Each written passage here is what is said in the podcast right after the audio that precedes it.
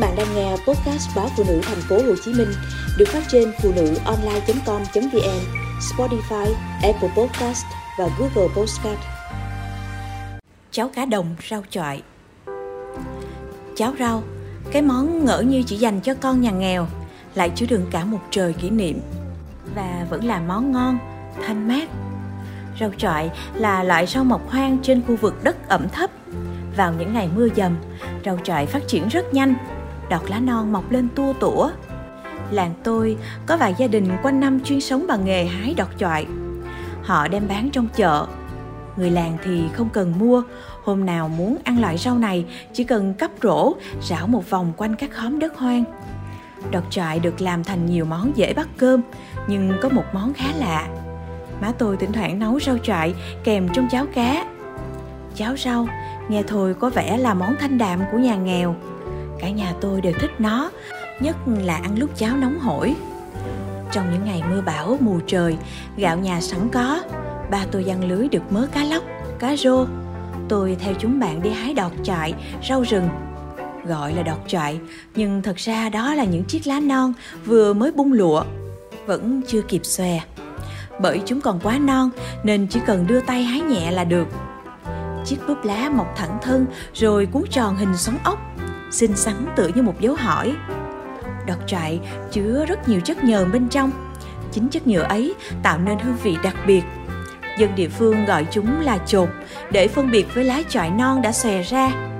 Dây chọi có lá kép lớn hơn, xếp hình lông chim. Vẫn có thể lấy lá chọi làm rau, nhưng hầu hết mọi người đều thích hái chột hơn. Cách má tôi chế biến món ruột này không có gì cầu kỳ cả chỉ là nấu cháo cá thông thường. Nêm nếm xong, má thả mớ rau vào, đun lửa to cho nồi cháo sôi bùng, múc ra tô, rắc thêm ít tiêu xay là đã có thể quay quần cùng nhau ăn bữa cháo đạm bạc. Gạo nở hoa dẻo nhựa, thịt cá trắng tinh ngọt thơm, rau chín vẫn giữ màu xanh ngát, nằm lẫn lộn trong tô cháo loãng. Má tôi vừa thưởng thức món chính tay mình nấu, vừa tự trấn an. Không có mấy bà hàng bông càng tốt, đỡ tốn tiền mà ăn vẫn ngon. Ngày mai, ngày kia, nếu vẫn còn mưa, má sẽ tiếp tục nấu mấy món kiểu này cho cha con bay. Mấy bà hàng bông má nói là những người bán rau thịt và nhu yếu phẩm hàng ngày. Tuy vậy, ai muốn có thêm bất cứ thứ gì thì cứ đặt hàng.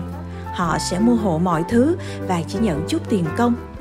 Các dì thùa hàng bằng xe đạp. Vào ngày mưa, những người bán hàng ấy không thể nào đến được làng tôi vì con đê làng bê bết bùn nhão. Chợ xa, đường đi khó, hầu như mỗi năm dân trong xóm đi chợ chỉ vài lần. Thức ăn và những thứ linh tinh cần dùng đều nhờ hết vào đội bán dạo.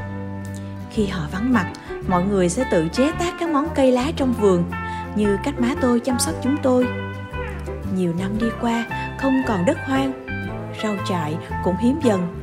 Lâu lắm mới thấy có người bán đọt trại ở chợ Thỉnh thoảng má tôi vẫn mua về luộc, xào hoặc nấu cháo.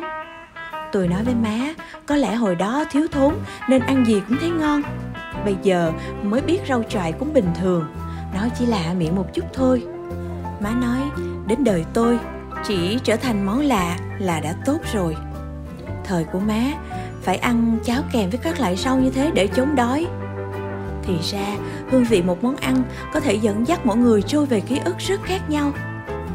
Và bây giờ, mỗi khi nhớ món cháo ngày xưa, tôi lại tưởng tượng quãng đời gian truân, đói khổ mà ba má đã trải qua. Thương không kể xiết.